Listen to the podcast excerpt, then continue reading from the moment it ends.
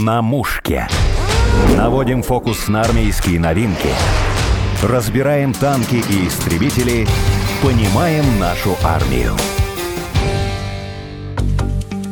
Сегодня говорим о гуманитарной помощи, которую везут военным в Донбасс. К нам пришли два гостя. Во-первых, это военный медик, учредитель проекта «Территория безопасности», проект «Ангел» Людмила Гришина. Людмила, здравствуйте. Добрый день. Очень рада опять к вам в гости. Да, у нас на сайте «Спутника» в разделе «Подкасты на мушке» можно послушать выпуски, два выпуска с Людмилой о военных медиках и женщинах на войне. А второй гость – это инструктор по тактической медицине этого проекта Игорь, известный по позывному «Турист».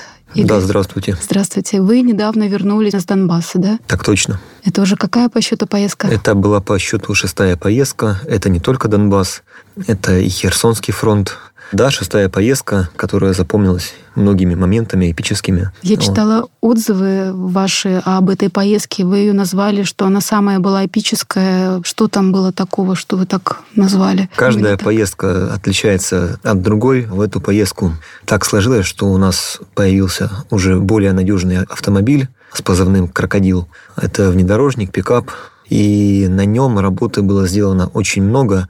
И за счет того, что он внедорожник, проходимость большая, я доезжал в самые невероятные места, вследствие чего попадал под различные действия, которые происходят в зоне боевых действий. То есть это обстрелы, прилеты снарядов, выходы наших орудий.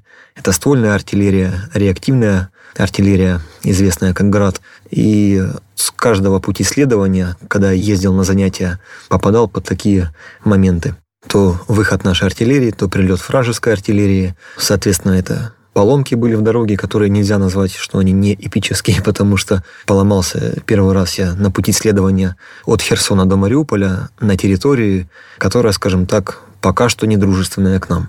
Как бы это мы ее контролируем, но население пока что не особо к нам лояльная, поэтому оставшись в степи одному, без средств вооружения, так как все было сдато. Но вы быстро провели ремонт и уехали? Да, слава богу, связь поймал, тоже связь ловила со стороны Крыма в тот момент.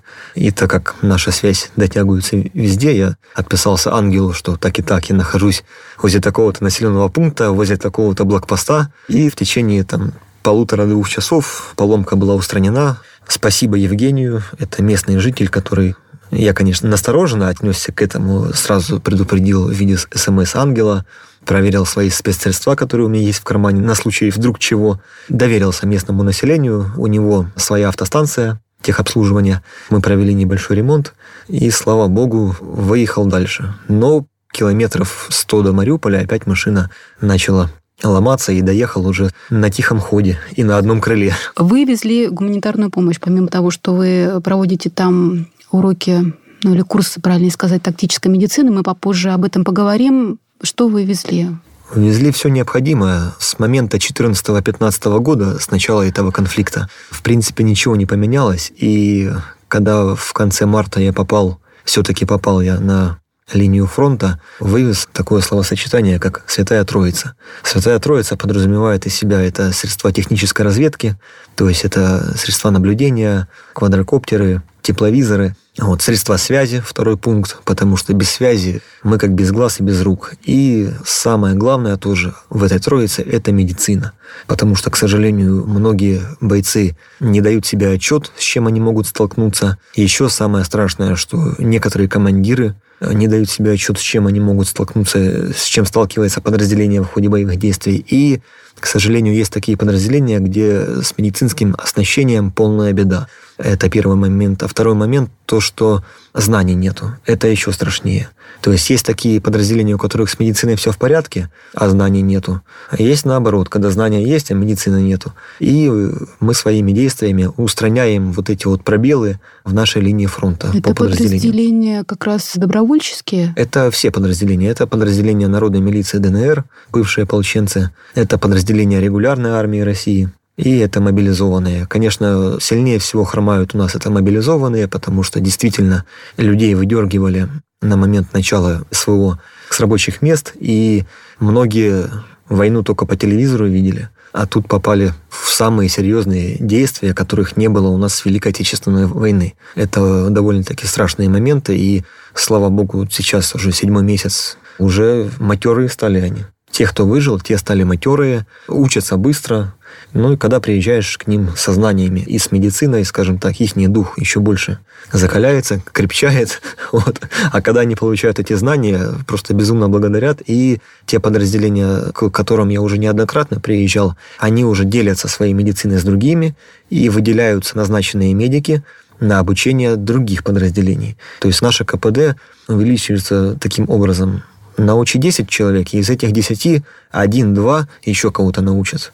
Я в продолжении ремарку хотела ставить, что э, как раз Владимир Путин недавно сказал, что его поражает мужество ополченцев, которые воюют профессиональнее военных. Людмила, расскажите, вот та помощь, которую вез Игорь, она собирается на основании в вашем проекте, да, в вашем проекте? Да, собственно говоря, когда началась спецоперация на Донбассе, ко мне обратились мои курсанты, друзья, которые знают меня, знают еще с 2014-2015 года и по нашей деятельности, по обучению, с вопросом, будете ли вы заниматься гуманитарной помощью. Я сначала, честно скажу, я не очень хотела этим заниматься. Сейчас объясню, почему. У людей отношение к гуманитарщикам, как нас называют, называют, делится на две такие противоположные, две стороны, можно сказать.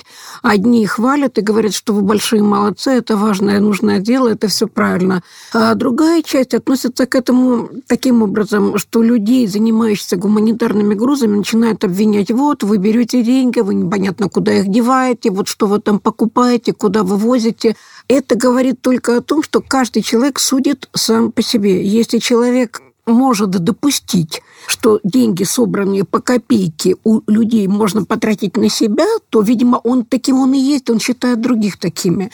И мне пришлось столкнуться с таким человеком, когда мы уже начали заниматься гуманитарными грузами. Я оплатила большую партию носки, какая-то одежда такая, вот там белье для солдат. Это было очень дешевые цены, я ухватилась за это. Я оплатила, еще несколько человек оплатили. Потом этот человек ушел, как говорится, с радаров, и все, и. Вот из-за таких людей портится отношение ко всей гуманитарной деятельности.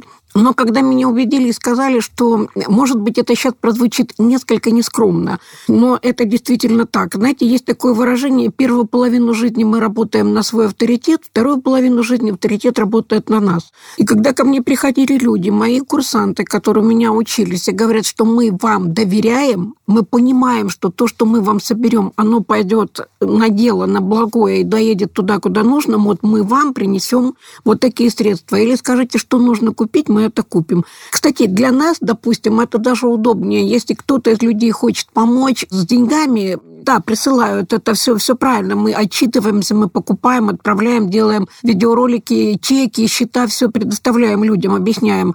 Но удобнее, когда вот человек пишет или звонит, я хочу помочь. Хорошо, прекрасно. Вот на ту сумму денег, на какую вы можете помочь, вот купите либо медицину, либо что-то там вот из того, что перечислял Игорь. Можно купить рации, можно купить да ту же одежду бойцам, те же конфеты, печенье, там батончики, гематоген, перечень, практически все нужно туда. И нам удобнее, когда человек это все купил, принес к нам в офис, и мы все отвезли, отправили. Но чаще всего, разумеется, это все приходит в виде денег, мы все покупаем, отчитываемся. После каждой поездки есть видеоотчет. Мы сначала с Игорем не планировали видеоотчеты выкладывать, чтобы, знаете, есть такое выражение, но не очень красивое, пиариться. Вот чтобы не пиариться на гуманитарной помощи. Но мы поняли, что это нужно не для людям того, чтобы нужно, показать наоборот, нам. да? Это нужно людям, чтобы они видели, что вот это мы купили за ваши деньги. Вот это мы привезли. Вот ребята получили, вот они вас благодарят. Они не меня, они Игоря. Они благодарят людей, которые помогли нам это все купить и привезти. То же самое касается машин. Это тоже, можно сказать, гуманитарная помощь. Потому что первое время Игорь ездил на своей, как он говорит, ласточке. И бедная ласточка, она вот совсем не приспособлена была к таким поездкам, к таким дорогам и к таким нагрузкам. Игорь, видимо, снимал тех Да, э, да. бойцов, кому вы привозили. Они, ну, немного стесняясь, рассказывают, благодарят. А вообще вот э, насколько важно, правда, вот получать им вот эту помощь? Потому что читаешь, что люди, находящиеся там, бывают, ощущают себя ненужными, может быть, покинутыми, что они где-то защищают Непонятно, родину. что здесь, да? А здесь идет мирная, слава богу, мирная жизнь. Все равно люди не до конца понимают, что происходит. Вот какая обратная связь, как они воспринимают? Когда приезжаешь к ним, во-первых, это психологическая разгрузка, потому что бойцы, находясь в окопной линии, это один и тот же коллектив ежедневно, еженедельно, ежемесячно. И этому нет ни конца, ни края. Рутина. Те, кто воевал, те знают, что в боевых действиях это приблизительно 90% боевых действий – это бытовуха. Все остальное – это война. И вот эта вот бытовуха с одним и тем же коллективом происходит. И когда приезжает сторонний человек, когда идет живое общение с кем-то, рассказываешь, как на гражданке, как на другом участке фронта, общение, кто-то выговаривается. Плюс еще привозишь данную помощь, проводишь обучающие занятия. Письма, да, вот в этот раз я привез с Ешкаралы, пришли письма солдатов-срочников. Я сначала подумал, что это письма детей, либо там бабушек, как это было когда-то. Командир раскрывает конверт, а там письма солдат-срочников и перед строем зачитывает все это в музыкальном сопровождении артиллерии, все на видео снимал. И я когда глаза убрал от камеры телефона от монитора и смотрю на глаза бойцов, а передо мной сидели два бойца, которые только с госпиталя вышли. У них были довольно-таки серьезные ранения, и один другому говорит, ты чего, не плачь, прекращай. Я смотрю, а у них у обоих слезы на глазах Настолько наворачиваются, потому что солдаты-срочники как бы тоже защитники Родины, это безусловно. Солдат-срочник, он всегда был защитником Родины. И тут получается, что откуда-то далеко с России, э, с тыла, с глубокого тыла, пишут прямо на передовую, как восхищаются мужеством и отвагой наших воинов. Безусловно, это приятно. То есть вот эта обратная связь, она категорически нужна. Я же говорю, что психологическая разгрузка для нашего брата, для наших бойцов, она очень нужна. Это очень важно.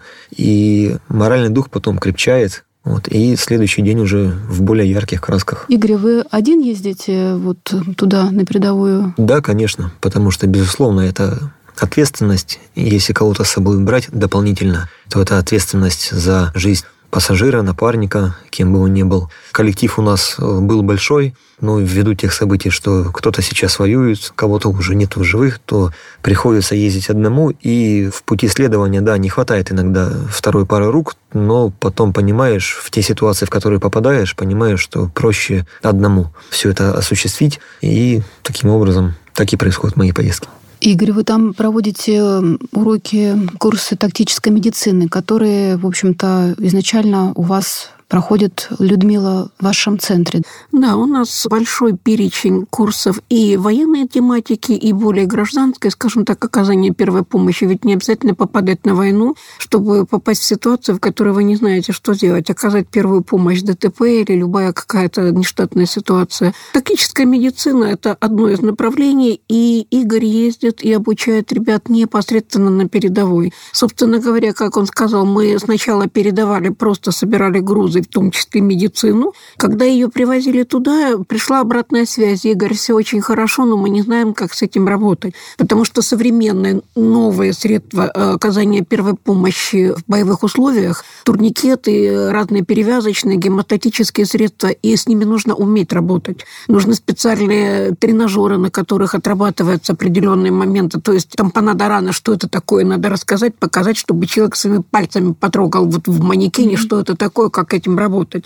И мы пришли к выводу, что нужно нам материальную базу собрать, определенную тренировочную. И вот Игорь выезжает и работает с ребятами прямо на передовой. И, честно вам сказать, вот с этой поездки видеоролик был, где мальчики накладывают жгуты на ноги, и рядом с ними прилетает вот взрыв, и никто из них даже не пошевелился. Понимаете, люди, они привыкли жить в этой среде, в этой обстановке. Мы смотрели видео, мы дернулись, потому что неожиданно очень страшный такой взрыв. А они сидят на видео, и вот они просто крутят жгуты тихо и спокойно. Они делают свое дело. Потому что прилет был далеко. А звук такой, как будто за спиной. 400 метров прилет был. Спрос на эти курсы очень высокий. Я знаю, что у вас там даже очередь есть. Ну, очередность. Да, вот. на, на очередность, да, потому что когда я ездил на «Ласточке» своей, особо много в нее не загрузишь. Сейчас, когда уже более крупный автомобиль, работу провел, и в эту командировку в августе месяце уже появились списки, кто на очередность хочет пройти данные практические занятия. Там курсами этого назвать тяжело, потому что курс, он идет три дня, базовый курс. Это теория, практика и отработка на полигоне. Это в идеале, да? Когда это, вы... это в идеале. Это вот в Москве мы да. проводим да. или в регионах. Это mm-hmm. ну, минимальный курс. Три дня. Первый день мы читаем теорию, и два дня люди работают это руками, нарабатывают, как говорится, мышечную память. Как это правильно делать. А в окопах сколько это длится? А в окопах это длится, ну как, в окопах, либо на близ лежащем mm-hmm. полигоне возле окопов, это укладывается в 4-5 часов. Если так, курс 24 часа, то мы пытаемся все это сжать до 4 часов ввиду того, что личный состав занят боевой работой, кто-то несет караульную службу, кто-то на передовых позициях, кто-то в разъездах по поручениям по делам фронта, скажем так, и охватить все подразделение физически не получается. И вот такими вот маленькими занятиями в июне, допустим, 4 часа поработали с одним взводом, через пару дней еще с одним. В августе приехал на то же самое подразделение уже те солдаты, которые ротировались с передовой, то есть они этого не проходили, то есть мне их дают, я еще с ними позанимался, и вот за эти месяца есть подразделения, с которыми уже полноценно все подразделение прошло через эти практические занятия, через теорию с практикой. Чего не хватает? Каких знаний не хватает бойцам? До самых базовых. Те, кто служил срочную службу, все прекрасно знают, как у нас обстоят дела с военно-медицинской подготовкой в войсках. Начмет бригады строят призывников, которые пришли на КМБ показывают, что такое жгут, что такое перевязочный пакет, и смотрите, не перепутайте. Когда приезжаешь к матерым уже мужикам, спрашивают, занятия проходили ранее по военно-медицинской подготовке? Да, проходили. Что вам показывали? Ну, что это жгут, а что это перевязочный пакет? Я спрашиваю, и все? И все. Ну, тогда, дорогие мои, давайте учиться заново. И таким образом от А до Я стараемся все это осуществить. То есть понимание у людей есть, что жгутом мы происходит механическая остановка артериального кровотечения. Перевязочным пакетом мы накладываем тугую давящую повязку на поврежденные участки тела. Но понимание это одно, а когда ты руками хотя бы раза два, три, там, пять, десять, двадцать раз, когда ты все это на практике в течение занятий это пройдешь, в конце занятия у людей такие слова вылетают, что «ух ты, вот нам бы раньше это, а мы знали, но не могли». И получается, что теория практика, ну, как сало без хлеба как говорится, такая фраза есть хорошая.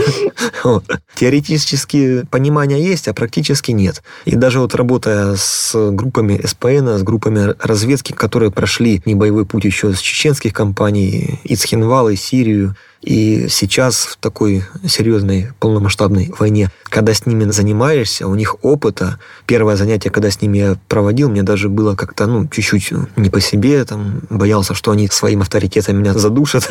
А потом, когда в течение практических занятий, когда в течение отработки я давал вводные и говорил, применяй так, применяй так, рви перевязочный пакет, накладывай. И смотрю, у некоторых да что у некоторых, у большинства ручки трясутся, как бы они, кто-то это уже делал в условиях боя, но там это как-то все происходило быстро и не очень эффективно. Она... Это вы их авторитетом, наверное, давили, как Ну, получается, что в конце потом, да. Эксперт из Москвы. Да, и получается, что на практике вся эта отработка идет, они уже понимают, ага, как более правильно открыть пакет, как более правильно вытащить то или иное средство из-под сумка, как рациональнее все это применить. То есть в медицине, как и в любом искусстве, в военном. Секунды решают все. Не зря наши родоначальники тактической медицины, наши западные, вот у них есть такая фраза, как «золотой час и бриллиантовая минута». То есть в эту бриллиантовую минуту надо уложиться, чтобы как можно быстрее спасти бойцу жизнь и, его до той же и доставить его на очередную точку эвакуации, куда его отправят на госпиталь. У моего коллеги питерского Юрия Скорика есть интересное такое выражение. Он говорит о санинструкторах, отменяющие смерть. Наша задача – отменить смерть.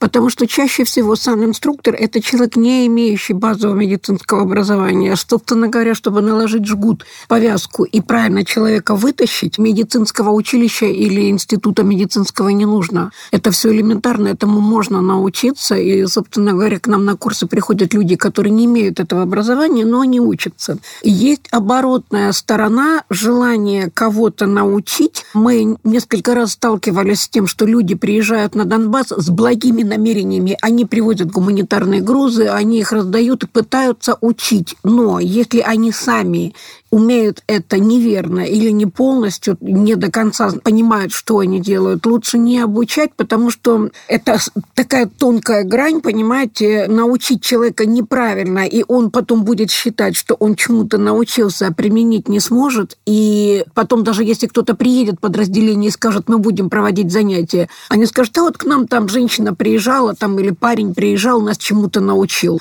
То, что мне иногда приходится видеть в видеороликах в интернете, это очень плохо. Я понимаю, что нельзя, корпоративная солидарность такова, что мы, ну, нельзя критиковать своих коллег, они стараются как могут. Но в данном случае либо вы делаете правильно, четко, так, как нужно, либо вы вообще не обучаете, потому что можно научить неверно, и человек это заучит, потом у него не получится, и он просто погибнет. Либо он, либо человек, которому он оказывает помощь. И гораздо хуже переучивать. Легче научить человека нулевого, который вообще ничего не знает, первый раз в жизни взял жгут и перевязочный пакет, чем человек, которого научили, научили неверно, но он уверен, что он что-то знает, и приехав к ним, допустим, подразделение, скажет, да, у нас уже кто-то был, мы не будем, мы не пойдем, мы уже все знаем. И ситуации такие бывают, к сожалению. По поводу сбора помощи. Я смотрела отчеты о поездке Игоря, и там, как было сказано, что на передовую бойцы особенно просят сладкое. Так было трогательно. Речь шла о сгущенке, батончиках. Не хватает, да?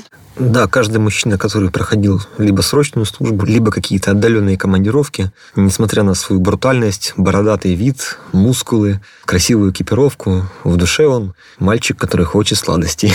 И каждый знает, что регулярная пища каши, тушенка, мясо, либо сухпайки, от которых желудочно-кишечный тракт просто заворачивается наш, требует немножко разбавить эту среду. Ввиду того, что еще под мобилизацию попали возрастная категория от мала до велика, от 18 до 55 лет, то есть мальчишки, которые 18-19 лет из домашнего очага вырвали. И когда однажды у меня завалялась пару сникерсов в рюкзаке на всякий случай, я поделился этими сникерсами. Не поделился, а отдал эти сникерсы таким бойцам, они просто чуть ли не плакали от как говорится. Вот. Было это дело под Попасной в июне месяца, и я уже до этого вел список, что еще вести бойцам на линию фронта, помимо Святой Троицы, подходило под эту категорию именно вот сладенькая, глюкоза. Особенно это для разведчиков, для штурмовиков, которые выходят на разведвыходы, на такие серьезные мероприятия, и там тоже надо поддерживать организм высококалорийным питанием, но с собой много не утащишь сухпайка, потому что боекомплект надо точить. А вот такие вот э, сникерсы, либо протеиновые батончики, они выигрывают это все время. Они компактные, маленькие и питательные. Людмила, как часто вы собираете помощь гуманитарную, объявляете сбор? Она постоянно идет или вы как-то Она делаете постоянно идет. периодически? Она идет постоянно, потому что Игорь, допустим, уехал, мы начинаем собирать на следующую машину, на следующую. И вот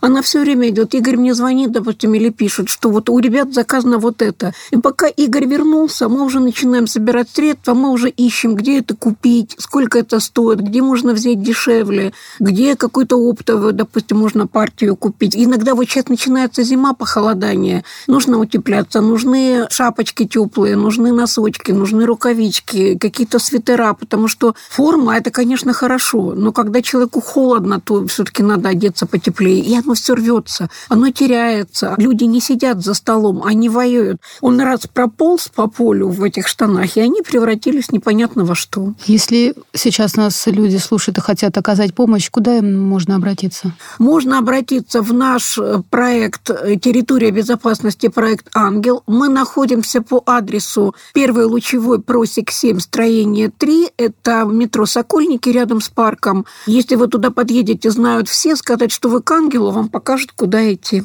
если кто-то захочет нам оказать такую помощь. У нас есть группа ВКонтакте, она тоже называется «Территория безопасности. Проект Ангел». Можно написать туда. Есть канал в Телеграме точно такой же. Если есть желание нас найти, всегда можно. И обратиться, и помочь. Знаете, даже если люди вот напишут письма, дети напишут письма, это тоже хорошо, это поддержка. Вот Игорь видел, как это работает. Не все могут деньгами. Я понимаю, сейчас очень тяжелая жизнь. Но даже такая моральная поддержка. Честно сказать, я когда получила это письмо, распечатала, я пока прочитала, я тоже слезы на глазах, потому что видно, что они пишут искренне. Не просто как под диктовку командира, а каждое письмо, оно отдельное. Каждый мальчик пишет по-своему. И одно очень трогательное было, когда он, ребенок, как, ну, ребенок 18 лет пишет, что вечная память память светлая вашим погибшим и спасибо вашим матерям, что они вас воспитали. Ну, тут даже читаешь и дрожь в голосе. А каким слушать, насколько им приятно. Они понимают, что они просто так там воюют. Либо есть другие люди, с которыми мы работаем. Таких центров, таких организаций, которые отправляют гуманитарные грузы туда, куда нужно, их много. Один из них в Санкт-Петербурге, фонд «Спасем Донбасс» и его организатор Настя Каменская, собственно говоря, весь год, 14-15 год, сколько мы воевали с Юрием Юрьевичем на Донбассе, благодаря Насте мы там продержались, и многие, даже не сотни, наверное, тысячи бойцов, они благодаря их помощи остались здоровы и живы. И сейчас, когда вот начался второй этап боевых действий, Анастасия собирает грузы, отправляет на Донбасс, в ЛНР добровольцам и федеральным войскам. Вот они обеспечивают очень хорошо. Если Петербург меня слушает, можете найти, тоже группа ВКонтакте есть фонд «Спасем Донбасс», Анастасия Каменская, пожалуйста, к ней, там ни копейка не пропадет налево-направо. Там все идет по делу. Спасибо. Напомню, мы говорили о гуманитарной помощи воинским подразделениям Донецкой и Луганской народных республик. В студии были военный медик, учредитель проекта «Территория безопасности», проект «Ангел» Людмила Гришина, инструктор по тактической медицине этого же проекта Игорь с позывным «Турист» и ведущий Александр Полякова. Спасибо. Спасибо большое. Всего доброго, спасибо. На мушке.